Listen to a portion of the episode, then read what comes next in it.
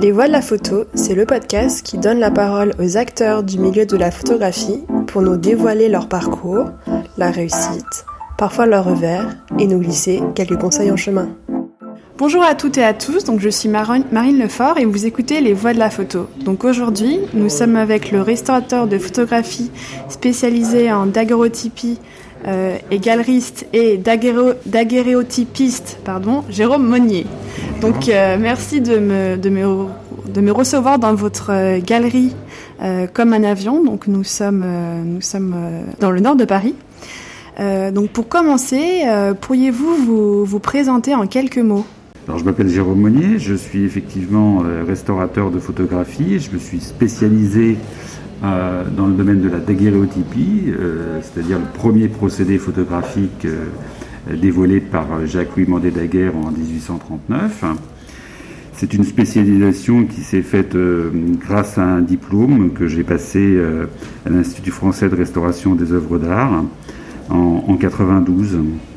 Et depuis, je, me suis installé en tant que restaurateur de photographie avec cette spécialité en, en statut libéral et j'ai créé un, petit atelier euh, de, restauration. Alors, est-ce que, euh, pour euh, revenir un petit peu en détail sur votre parcours, est-ce que votre famille ou votre entourage avait un lien avec la photographie?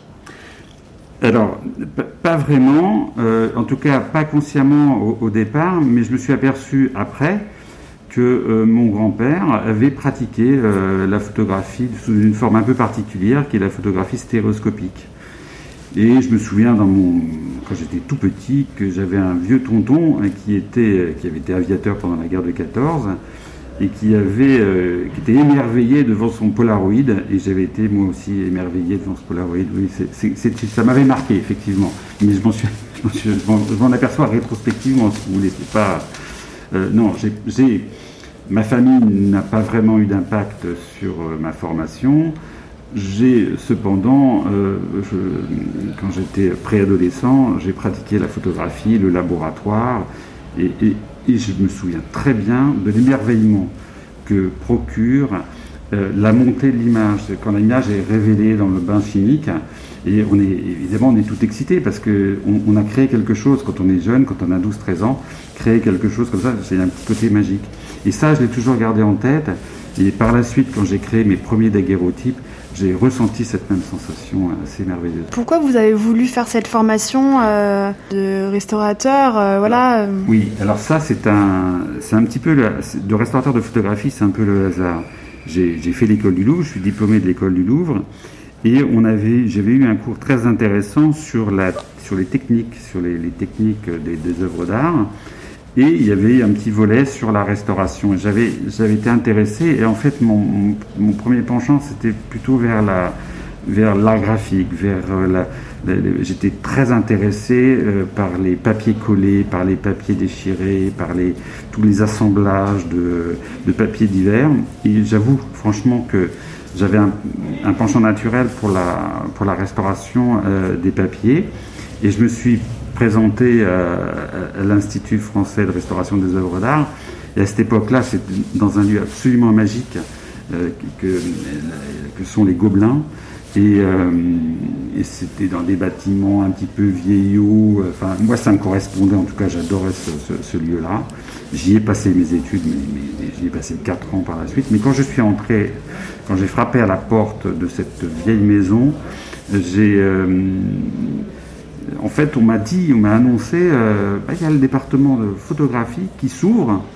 vous pouvez essayer de vous inscrire si vous êtes intéressé par la photographie. effectivement, j'avais un petit intérêt parce que j'ai eu des cours à l'école du Louvre par euh, Bernard Bisten, un petit peu autour de la photographie, mais de manière assez, euh, accessoire. Et du coup, je me suis dit pourquoi pas. J'avais dans mon entourage d'amis, j'avais un, ami qui était photographe professionnel artiste. Et euh, je pense que c'est une espèce de conjugaison comme ça des, des, astres qui euh, a voulu que je, m'oriente vers ça. Je me suis présenté au concours, et puis voilà, ça s'est passé en juin, le concours avait lieu en octobre, j'avais trois mois pour euh, peaufiner la technique de la, à la fois l'apprentissage de l'histoire, l'apprentissage de l'histoire de la photographie, l'histoire des techniques, et aussi la pratique du tirage photographique que j'avais, je vous ai dit, j'avais fait un petit peu à l'âge de 12-13 ans, mais j'avais pas, enfin j'avais, j'en avais fait aussi à, 19-20 ans, j'en avais fait, mais j'étais pas au point du tout pour, prétendre présenter le concours. Et donc Thierry, Thierry mon ami photographe, m'avait vraiment donné un coup de main pendant l'été, ce qui m'a permis de me présenter de manière correcte au concours. Alors, euh, ça m'intéressait qu'on revienne au moment de, quand vous êtes sorti de l'école. Donc, comment était le paysage de la photographie quand vous, quand vous êtes sorti? Et puis, quels étaient un petit peu les premiers clients, euh, enfin, en tout cas, euh, les, premières personnes avec qui vous avez pu commencer à travailler?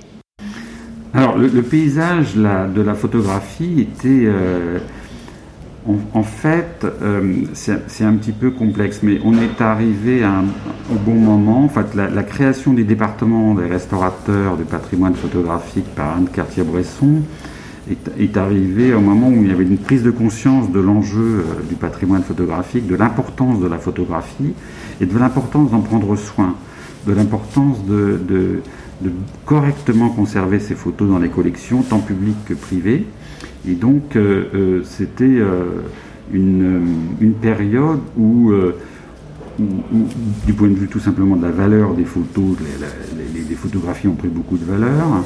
les collections, des grandes collections étaient déjà constituées, les grands collectionneurs étaient, étaient déjà en place, mais il y avait nouveaux, de nouveaux collectionneurs, notamment à l'étranger, et donc il y avait une forte émulation. Et les ventes euh, à la fin euh, des années 80, euh, milieu des années 90, fin des années 90, on, fait des records. Et ça, c'est pour la partie marché. Et pour la partie du patrimoine national, dans les musées, etc., effectivement, c'était une période où les conservateurs ont pris conscience de l'importance des photographies, la découverte de leurs fonds, de découverte de photographies, aidé par, euh, par d'autres conservateurs. Enfin bref, il y avait une forte émulation à ce moment-là. Et nous, on est arrivé en tant que restaurateur proposant euh, effectivement un service de, de, restauration, dans le sens où euh, c'était une, grande part de conservation préventive, mais il y avait aussi une part de restauration tout à fait classique, avec des nettoyages, des consolidations. bref, il y avait pas mal de boulot hein, à ce moment-là. Euh, donc c'était euh, on n'était pas dans la, période des, collectionneurs primitifs, les précurseurs, hein. pas primitifs, précurseurs, les, collectionneurs précurseurs, mais on était dans la période juste après.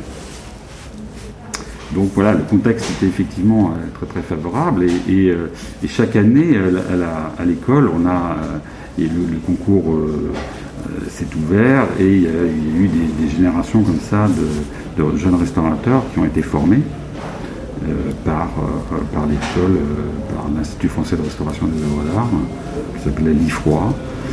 Et voilà.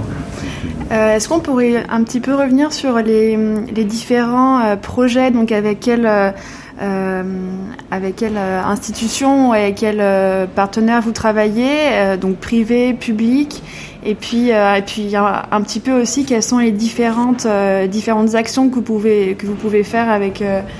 oui. Alors, à l'époque, effectivement, on était un petit peu tous sollicités par différents musées parce que nous arrivions sur le, sur le marché. On était donc des prestataires de services. Il n'y a, pas eu de poste de créer, euh, par quelques exceptions, il n'y a pas eu de poste de créer de restaurateur à temps plein dans les institutions publiques. En revanche, ils appellent à nous pour faire des devis et s'occuper des photographies. Et bon, moi, il se trouve que j'ai eu la chance de travailler pour euh, le musée d'Orsay euh, assez vite. Et j'ai eu un très très bon contact avec Françoise Elbrun, la conservatrice en chef du département photo à l'époque. Et c'était un bonheur de travailler notamment sur le, les daguerreotypes euh, du, fond, euh, du du musée d'Orsay. Euh, j'ai eu la chance de travailler pour la Société française de photographie, m'occuper plus d'une centaine de, de, daguerreotypes absolument incroyables, parce que la Société française de photographie a, recueilli les, les, plus beaux daguerreotypes de l'histoire de la photographie, en fait. ça, j'ai été mise aussi à l'épreuve quasiment après la, sortie du diplôme euh, avec, euh, par le musée de l'Homme, qui est devenu le musée du Quai Branly par la suite, où là on m'a carrément confié 170 daguerreotypes à restaurer, ce qui est une masse considérable. Mais bon, il fallait en prendre soin parce qu'ils étaient en, grand danger à ce moment-là, parce que c'était des plaques nues, c'était pas, pas protégés par un écrin ni par une plaque de verre, ils étaient juste placés dans des boîtes à rainures. Donc ça, évidemment, ça fait l'objet d'une publication, ça a fait l'objet d'une communication. Et euh, je me suis occupé, euh, ça c'était mon premier gros, euh, gros chantier en quelque sorte, dans les réserves du musée de l'homme. Je me suis attelé à, mettre sous écrin et sous protection ces, magnifiques daguerreotypes de, moulage de visage, de, enfin, bref, de, de toutes sortes de, sujets absolument passionnants. Et j'ai des nouvelles de temps en temps euh, de la part du, musée de la conservatrice. Euh, il se porte bien. Et pourquoi vous avez décidé de, vous spécialiser sur euh, le daguerreotype Voilà, pourquoi, pourquoi, une carrière Alors, pourquoi, pourquoi, je, pourquoi je me suis passionné pour cette petite image, toute petite image difficile à, observer En fait, c'est c'est à la fois simple et compliqué. J'ai été extrêmement marqué. Vous savez, euh, lors de notre enseignement, quand j'étais étudiant, nous avions, Anne Cartier-Boisson nous, nous, a offert la possibilité de rencontrer les plus grands acteurs à l'époque, euh, de euh, soit de la pratique photographique, soit de la, de la conservation, de la restauration. Bref, elle a fait appel à, beaucoup de, précurseurs, les, premiers grandes figures de ce domaine. Et elle nous a fait rencontrer, comme intervenant à l'école, un personnage emblématique qui s'appelle Grant Romer. Et Grant a été, m'a beaucoup marqué. C'est un, personnage, charismatique qui est à la fois historien du daguerreotype et restaurateur. Et euh, c'est quelqu'un qui, est devenu un ami par la suite, mais qui m'a profondément marqué. Ses cours m'ont marqué. Euh, et, si vous voulez, je me suis effectivement penché sur cette petite image et euh, j'y ai vu, euh, alors après c'est rétrospectivement, euh, c'est vrai que j'ai jamais cherché la facilité, et c'est vrai que c'est une image assez compliquée à, manipuler, parce que l'erreur n'est pas permise, on peut pas se... Il faut, prendre d'infinies précautions lors des manipulations et des restaurations. Lorsqu'on ouvre un daguerreotype, par exemple, il faut être extrêmement concentré. Et euh, je pense que c'est ça, c'est la, difficulté qui s'offrait à moi en tant que restaurateur, qui, m'a peut-être euh, excité, qui m'a éveillé la, curiosité. Ça a été effectivement le charisme de Grant euh, devant cette image. C'est le côté primitif aussi de cette image, parce que c'est quand même. Moi, ce qui me passionne, c'est que c'est la, première image photographique qui a été conçue par un homme, quasiment prête à l'emploi. Et donc, moi, c'est ce côté c'est ce côté euh, euh, primordial qui m'a qui m'a fasciné. Après, euh, oui, est-ce que c'est la petite taille de, l'image? Je ne sais pas. après, c'est compliqué de dire ah exactement. c'est vrai que je, suis dedans depuis, depuis 92, en fait. Depuis, la, depuis le moment où j'ai eu ces cours à Grand Romain, je suis plongé dedans. C'est un bain, un bain de daguerreotype en fait. Alors quelles sont les, différentes interventions, enfin en tout cas les, euh, les différentes euh, actions que vous pouvez faire euh, Donc là, je, moi, j'ai du coup en tête tout ce qui est observation, observation avant une vente. voilà, est-ce qu'on pourrait juste revenir sur les différents sur les différentes actions que, que vous pouvez faire en tant que restaurateur? Oui. Alors en général, on consulte effectivement pour plusieurs choses, soit euh, en tant que conseil, expertise, euh, euh, soit avant, avant une vente pour la partie vendeur, soit avant une vente dans la partie acheteur. Est-ce que c'est Jérôme Est-ce que, c'est, est-ce que est intéressant Est-ce que techniquement il est bon Est-ce que, est-ce que les altérations que je vois sont restaurables? Et donc effectivement, moi j'apporte des réponses. Et euh, je, euh, je, dis, voilà, effectivement, ça, ça, me paraît jouable, ça me paraît restaurable. Ce sont juste, c'est juste une altération chimique, une ternissure argentique. On peut euh, effectivement corriger cela, parce que bon, effectivement, j'ai fait, fait un mémoire sur la, sur la réduction des produits de corrosion des daguerreotypes par électrolyse, donc une étude relativement sérieuse qui a été faite. et voilà, une expertise dans ce domaine. Et je peux répondre effectivement, mais parfois je dis que voilà, malheureusement cet daguerreotype est trop rayé, il est frotté, et malheureusement ça ne me semble pas une bonne, une bonne chose que d'investir dans cette plaque. Mais après, la décision revient toujours effectivement à l'acheteur. Comme c'est un objet qui est assez sensible, assez, euh, assez fragile et sujette, euh, très sensible aux, variations euh, thermohygrométriques, un objet en argent qui va se, qui va se ternir. Et donc il convient que l'écrin soit parfaitement étanche à l'air. Et la plupart du temps, ce n'est pas le cas parce que les matériaux vieillissent. Et donc là, on me consulte pour là, pour de la restauration assez classique finalement, plutôt une, restauration, une conservation préventive d'ailleurs, euh, pour faire en sorte que ces, ces daguerreotypes soient, ne soient pas plus sujets à, l'atmosphère euh, ambiante, polluée, euh, humide. là, c'est plutôt la partie, la partie musée. Et puis il y a aussi des collectionneurs privés qui me, qui me montre des daguerreotypes qui, sont, euh, qui présentent diverses altérations. Euh, là, c'est pareil, c'est à la fois une restauration un petit peu, dure, et puis une conservation préventive, un remontage. Euh, c'est assez multi, multiforme en fait, les interventions. Quelles sont les, grandes difficultés que vous avez pu voir ces dernières années dans, votre métier de euh, restaurateur et, quelles sont les évolutions que vous pouvez voir dans les années qui, les années qui viennent Alors ça dépend ce que vous entendez par difficulté, les difficultés techniques dans, l'exercice de mon travail ou euh, les, deux. difficultés, euh, en général, de, la pratique du restaurateur et, du, restaurateur en général. Alors si, si on prend l'aspect général des choses, la, difficulté de la pratique, je, je trouve qu'il y a une approche, une, approche un petit peu trop administrative de la restauration, une approche qui, je trouve, est moins sensible qu'avant.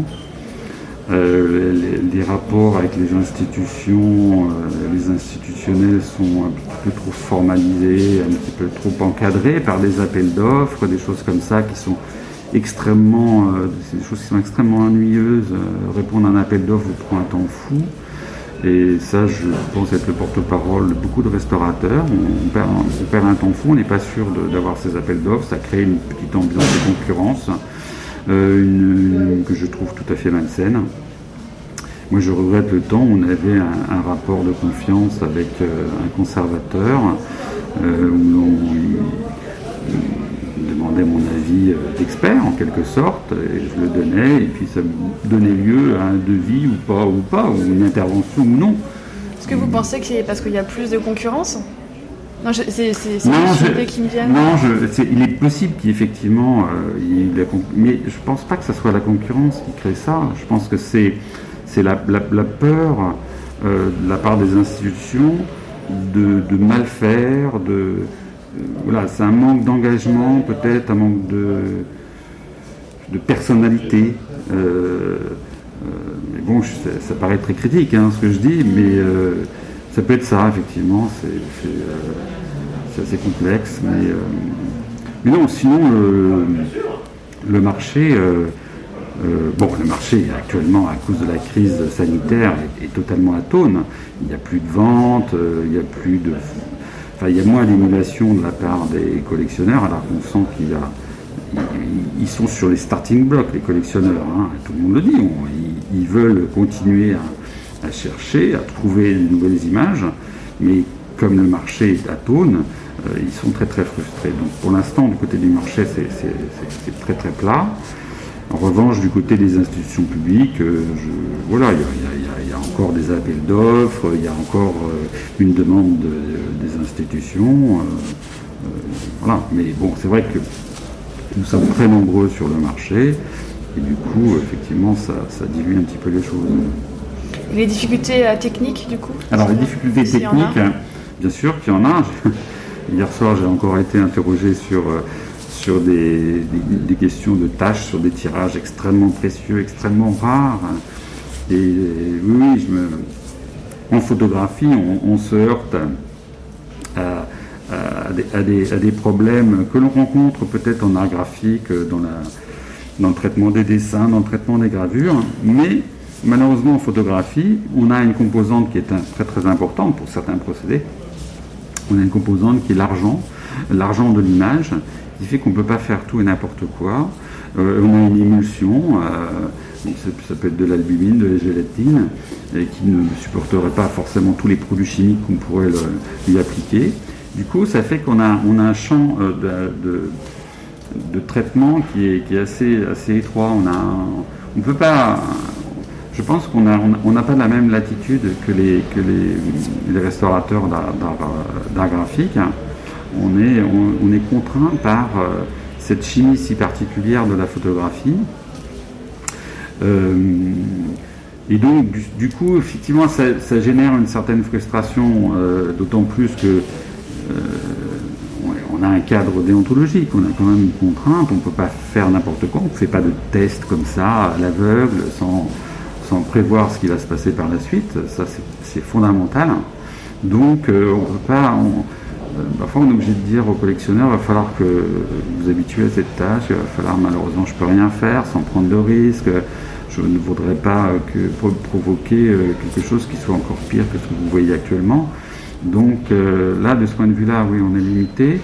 et puis la restauration est une discipline relativement jeune. On n'a pas tout le background des autres disciplines, que ce soit bien sûr la peinture, la sculpture ou les arts graphiques.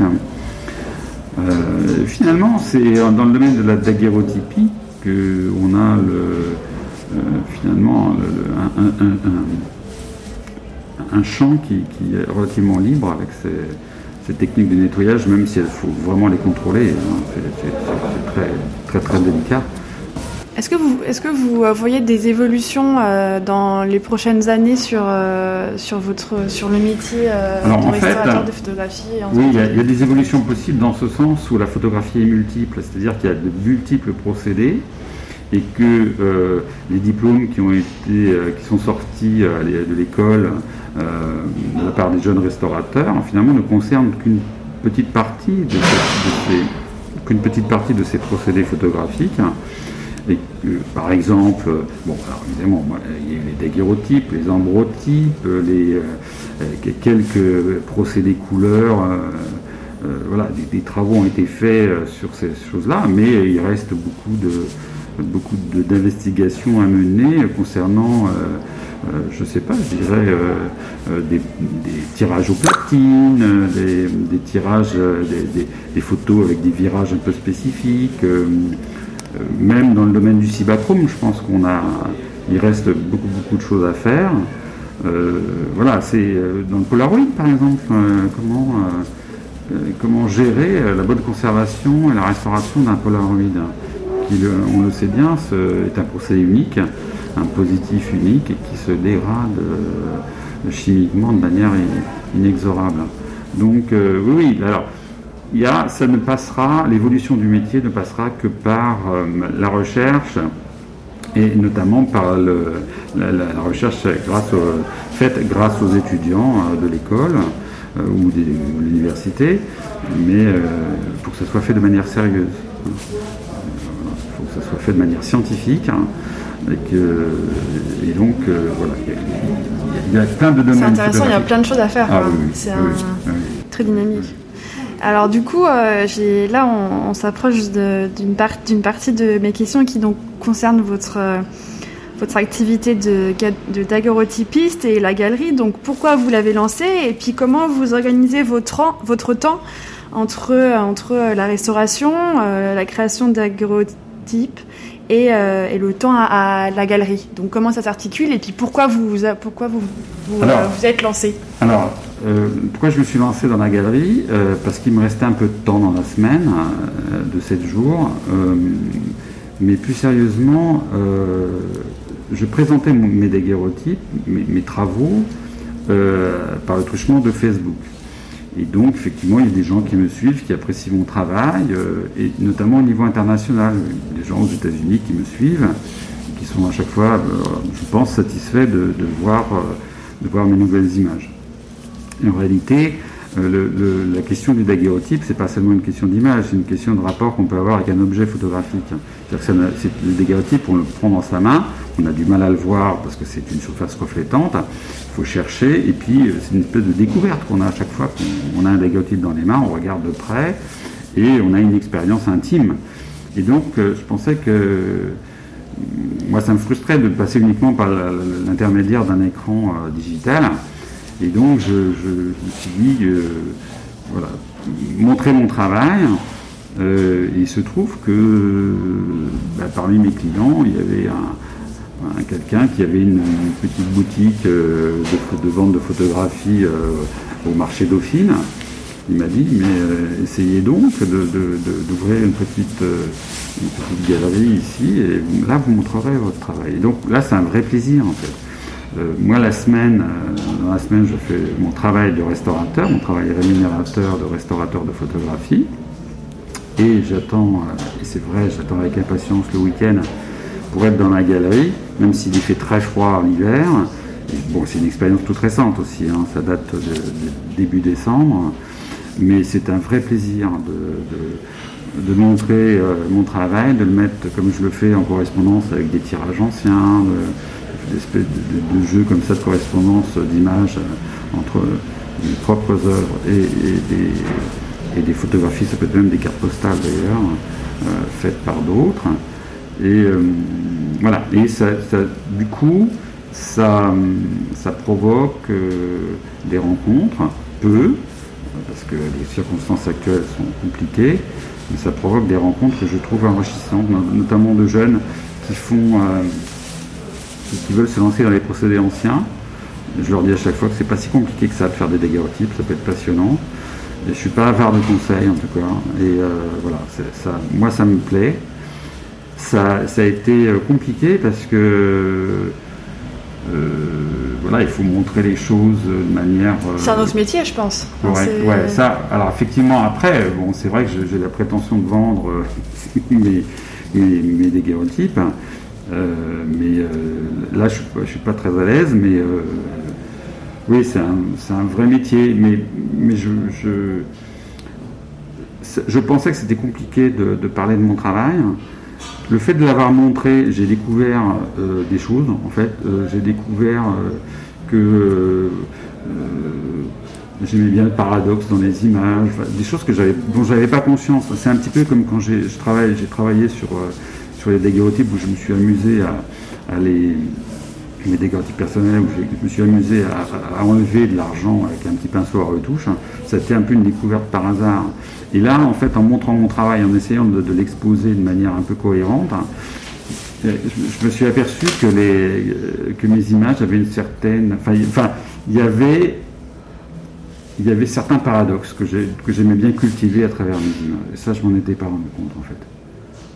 Donc, euh, montrer son travail, c'est pas forcément le remettre en question, mais en tout cas, c'est s'interroger sur, euh, sur ce qu'on a fait et sur des choses qu'on a faites et dont on n'avait pas conscience. Et ça, ça c'est une vraie découverte. Euh, peut-être que j'avais pas besoin de galerie pour le faire, mais c'est vrai que quand on produit beaucoup de plaques, on les met dans ces boîtes, hein, dans ces boîtes en bois, tout ça, qu'on on, travaille, on travaille, on travaille, et, on, voilà, c'est s'interroger sur son propre travail. Et, ça, c'est pour moi, c'est une nouveauté. Euh, pour moi, c'est enrichissant. pour l'instant, ça ne change rien à, à mon inspiration. Mais voilà, peut-être que pour plus tard. Et vous exposez aussi euh, quelques tirages anciens? Oui, alors l'idée, c'est effectivement de, mettre en parallèle euh, des images. J'avoue aussi que ces, tirages, c'est un choix. Hein. Euh, je, sélectionne de manière assez précise euh, ces tirages. C'est aussi pour montrer au départ, euh, dans, mon premier accrochage, c'était pour montrer ce qui n'était pas possible de faire avec la technique ancienne du daguerreotype. Voilà, c'était je ne peux pas faire d'instantané avec mon daguerreotype. Euh, quand je, photographie, je fais un daguerreotype avec beaucoup de gens qui circulent, ce sont des petits fantômes qui circulent.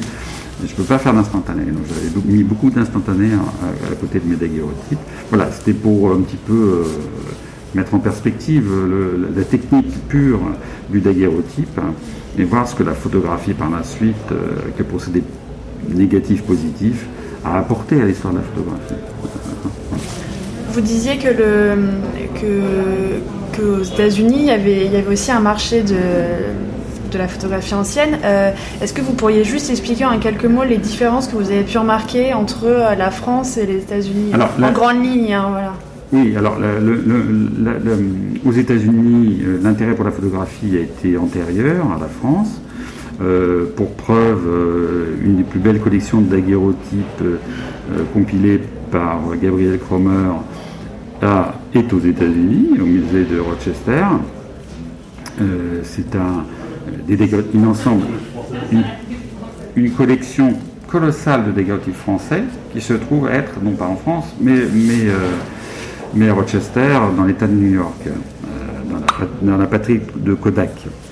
Euh, ça, dans les années 30. Donc, effectivement, pourquoi? Parce que, de manière traditionnelle, les Américains ont, ont porté un intérêt particulier au daguerreotype la technique daguerrienne est bien plus évoluée aux États-Unis au XIXe siècle, dans les années 1850, qu'en Europe. Euh, ils arrivaient à une maîtrise de la technique euh, absolument extraordinaire, et ça s'est traduit par des portraits surtout, des portraits que l'on met dans des petits écrins en cuir et que l'on met dans la poche. Donc ça, correspond au mode de vie euh, en, dans ces années-là, entre 1800 40 et 1860. Et donc il y a eu une masse considérable euh, de production d'images daguerriennes. Et euh, c'est aussi une pratique très commerciale. Hein. Alors que, bon, en France, c'était effectivement une pratique commerciale, mais qui a été éteinte, hein, enfin qui s'est qui a décru euh, vers les années déjà 1855, qui a été petit à petit remplacée par la, technique du négatif positif. Donc, et puis, il y a une tradition aussi aux États-Unis euh, d'intérêt pour la, pour la photographie euh, et d'intérêt par les musées. Euh, mais bon, il, y a eu, avec un petit peu de retard, cet intérêt s'est aussi manifesté en, France. Hein. Ça, il n'y a, pas de, a pas de problème là-dessus. Est-ce que vous auriez des conseils pour des personnes? Alors du coup, c'est une question qui est en deux parties pour des personnes qui souhaiteraient être restaurateurs de photographie. Et l'autre partie de ma question, c'est des personnes qui souhaiteraient euh, réaliser des daguerreotypes. Oui. Alors, pour, pour, ce qui est de la. Postuler pour, un, pour le concours de restaurateur, je pense que la, meilleure voie, c'est quand même l'école. Hein. Donc maintenant, ça s'appelle plus l'IFROI, ça s'appelle l'INP, l'Institut national du patrimoine. Donc la branche des restaurateurs, donc pas celle des conservateurs.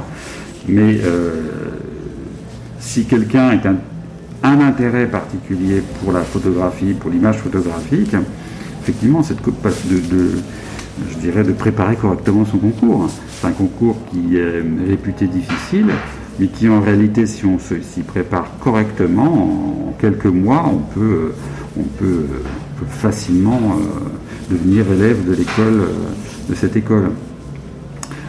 Est-ce que vous voulez que je rentre dans les détails Oui, euh, oui, oui. Euh, donc, moi, à mon époque, il fallait effectivement avoir des connaissances en chimie, des connaissances en histoire des techniques, euh, des techniques photographiques, et maîtriser la, pratique du tirage et, des virages éventuels. Donc, si c'est toujours le cas, effectivement, il faut bien, bien s'y préparer, bien soigner son, bien soigner son, ses techniques de, euh, pratique, euh, la pratique du tirage, euh, et puis bien se préparer en, physique, chimie, mais je crois, enfin à l'époque c'était niveau première terminale, donc c'est pas c'est pas insurmontable. il faut être rigoureux. il faut voilà être et puis après dans la il ne faut pas avoir deux mains gauches, il faut être un petit peu à droite de, ses mains. Euh, il y a une petite, euh, petite épreuve d'habileté, euh, d'habileté manuelle, donc il faut un petit peu s'entraîner là-dessus. Est-ce que vous pensez qu'il faut réfléchir à une, à une, spécialisation? Non, on entre déjà, quand on postule pour le concours de, de l'INP, on, entre déjà en spécialité. C'est-à-dire que le concours est spécifique à la photographie, aux arts graphiques et à, la peinture, à la sculpture. Photographie ancienne ou photographie, est-ce que... Non, non, c'est euh, photographie d'une manière générale. D'accord. Après, euh, l'élève se, s'oriente vers un diplôme. C'est le diplôme qui va en faire sa spécialité. Soit si c'est une si c'est daguerreotypie, ambrotypie, euh, platine, collodion, tirage gélatine argentique, procédé couleur, codachrome, enfin, il y a des tas de possibilités. C'est au moment de vers la quatrième année, maintenant c'est en cinq ans, il commence sa spécialisation. Mais à l'entrée du, concours, on, on s'oriente dans, soit dans le domaine photographique, soit dans le domaine du dessin, soit dans le domaine de la peinture.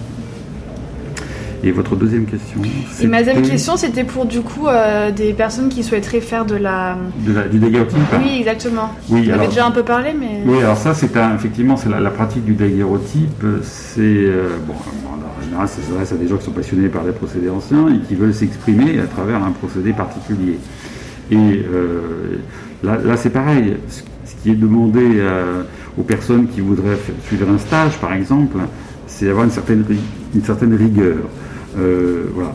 Après, l'inspiration, la motivation, ça vient tout seul. Hein.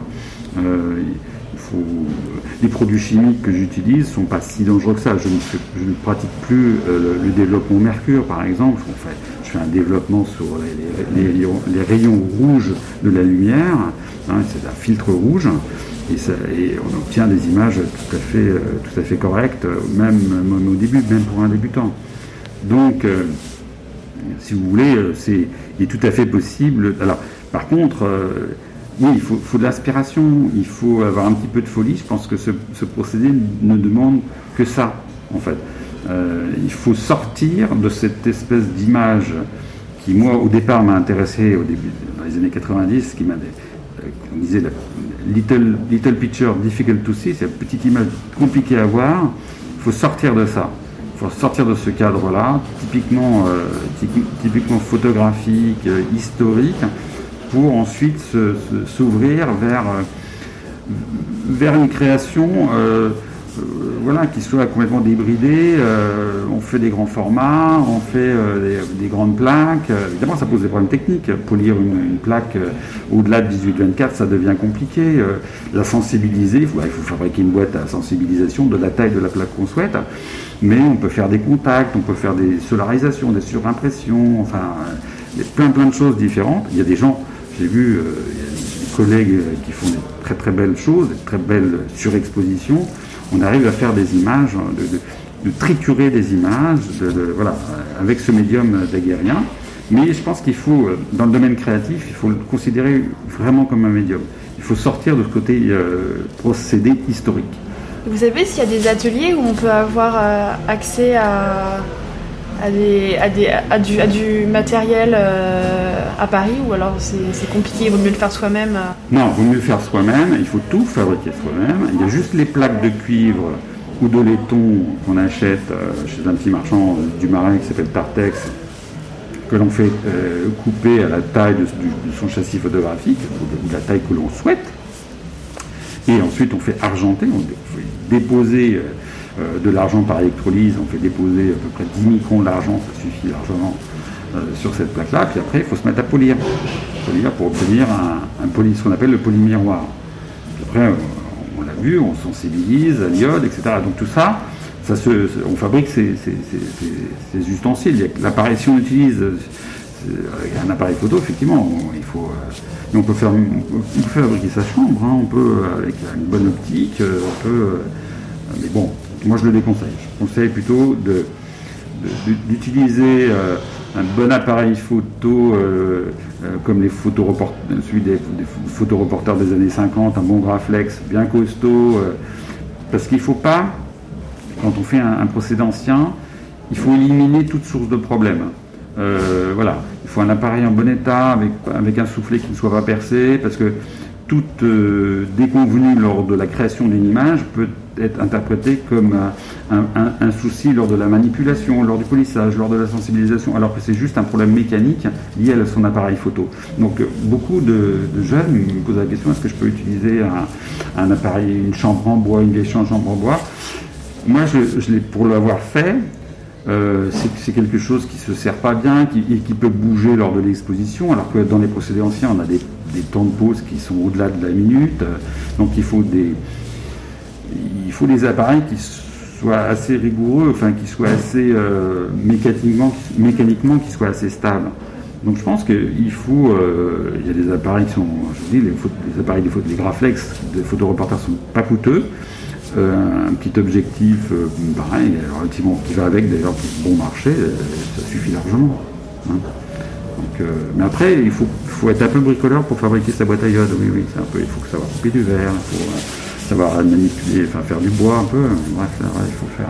Peut-être se mettre à plusieurs en tout cas. Si Oui, pourquoi pas. Moi, j'ai une pratique totalement solitaire, à la fois de la restauration et, de la, pratique, ma pratique artistique, mais oui, on peut se mettre à plusieurs, faire appel à des, compétences. C'est sûr que vous confiez une, boîte à iode fabriquée par un, menuisier, un ébéniste, ça sera beaucoup plus joli que celle que je peux faire moi. Mais euh, oublier qu'on est là dans l'efficacité en fait. Hein. C'était juste un moyen, euh, la boîte à iode, pour obtenir une surface, euh, une surface sensible à la lumière. Et donc c'est pas forcément. Je sais qu'il y a des. Je vois sur Facebook, il y a des, des qui sont très soucieux de l'aspect esthétique de leur appareil, de l'aspect esthétique de leur boîte à iode, de leur boîte à mercure, etc. Pour moi, c'est pas l'essentiel. L'essentiel, c'est la pratique. L'essentiel, c'est la pratique, c'est de, bien, bien préparer sa, sa plaque. après, c'est l'inspiration artistique, bien sûr.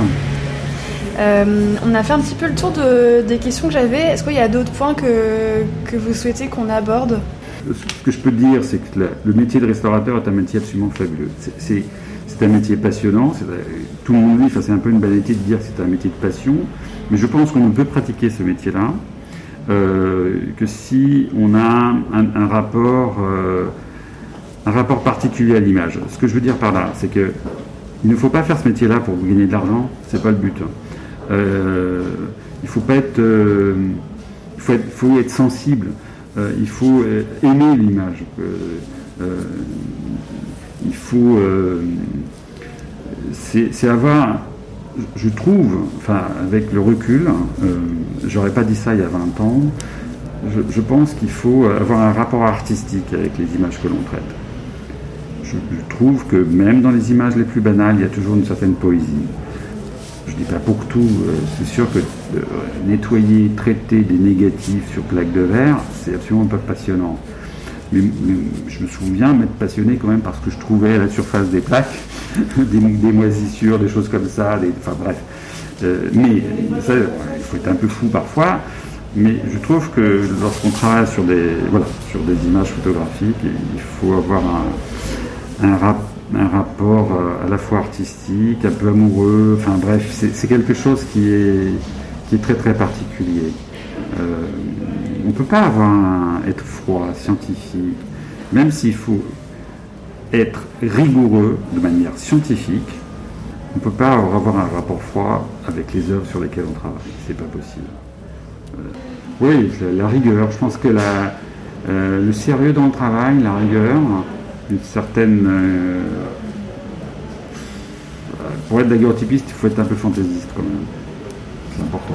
Rigueur et fantaisie. Ben euh, oui, dans la pratique daguerrienne, oui, il faut être un peu fantaisiste. Super. Et eh ben merci beaucoup. Merci monsieur. Au revoir. Merci d'avoir écouté Les Voix de la Photo. Si l'épisode vous a plu, partagez-le autour de vous, abonnez-vous, laissez votre avis et des étoiles. Si vous voulez en savoir plus, suivez-moi sur les réseaux sociaux. Je vous invite également à me contacter pour m'indiquer les sujets ou les personnes que vous aimeriez entendre. À très vite!